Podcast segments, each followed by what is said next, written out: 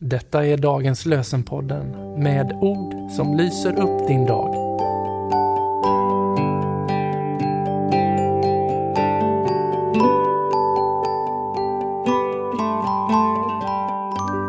Det är söndag den 4 februari, kyndelsmässodagen. Och dagens lösenord är hämtat ur Jesajas bok, vers 4. Han som skaffar mig rätt är nära. Vem söker sak med mig? Han som skaffar mig rätt är nära. Vem söker sak med mig? Jesus såg upp och sa till henne. Kvinna, vart tog, du vart tog de vägen? Var det ingen som dömde dig? Hon svarade. Nej, Herre. Jesus sa, inte heller jag dömer dig. Gå nu och synda inte mer. Jesus såg upp och sa till henne. Kvinna, vart tog de vägen? Var det ingen som dömde dig? Hon svarade, Nej, Herre. Jesus sa, inte heller jag dömer dig. Gå nu och synda inte mer. Johannes 8, 10 och 11. Och Simon Wales skriver Kristus själv dömer inte. Han är domen. Vi läser evangelietexten på kyndelsmässodagen och den är hämtad från Lukas evangeliet kapitel 2, vers 22 till 40. När tiden var inne för deras rening enligt Mose lag tog Josef och Maria Jesus till Jerusalem för att bära fram honom inför Herren.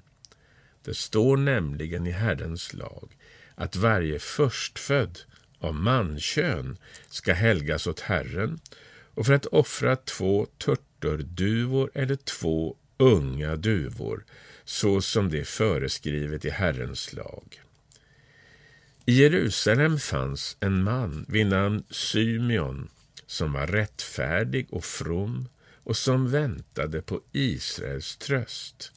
Helig ande var över honom och den heliga anden hade uppenbarat för honom att han inte skulle se döden för, förrän han hade sett Herrens Messias.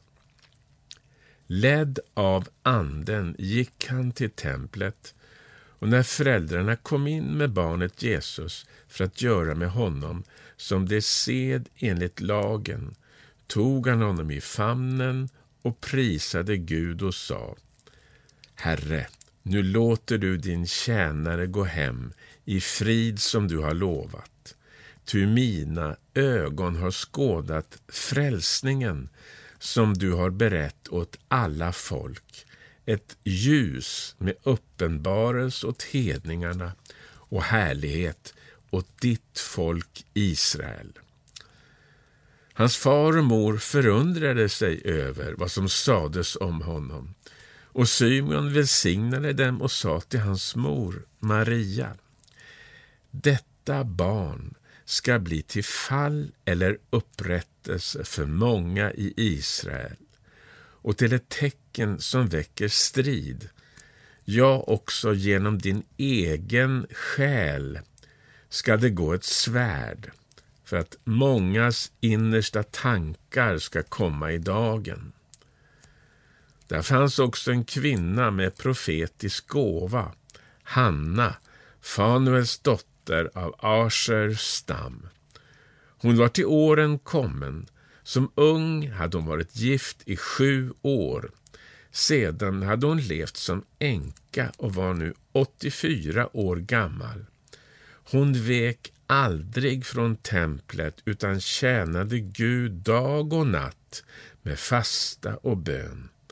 Just i den stunden kom hon fram och hon tackade och prisade Gud och talade om barnet för alla som väntade på Jerusalems befrielse. När de hade fullgjort allt som föreskrivs i Herrens lag återvände de till sin hemstad Nasaret i Galileen. Pojken växte och fylldes av styrka och vishet och Guds välbehag var med honom. Låt oss be.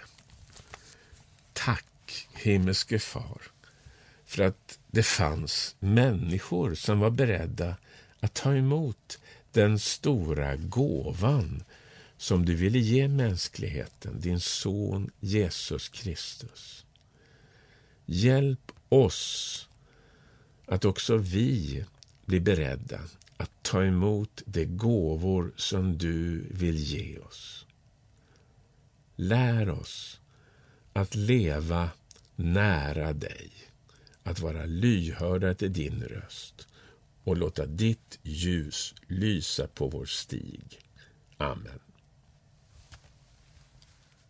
Herren välsigne dig och bevare dig. Herren låter sitt ansikte lysa över dig och vara dig nådig.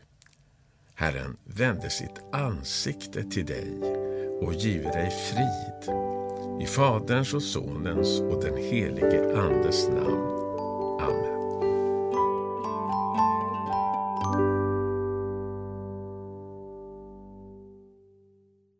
Dagens lösenpodden ges ut av EBF i Sverige i samarbete med Svenska Bibelsällskapet och Libris förlag.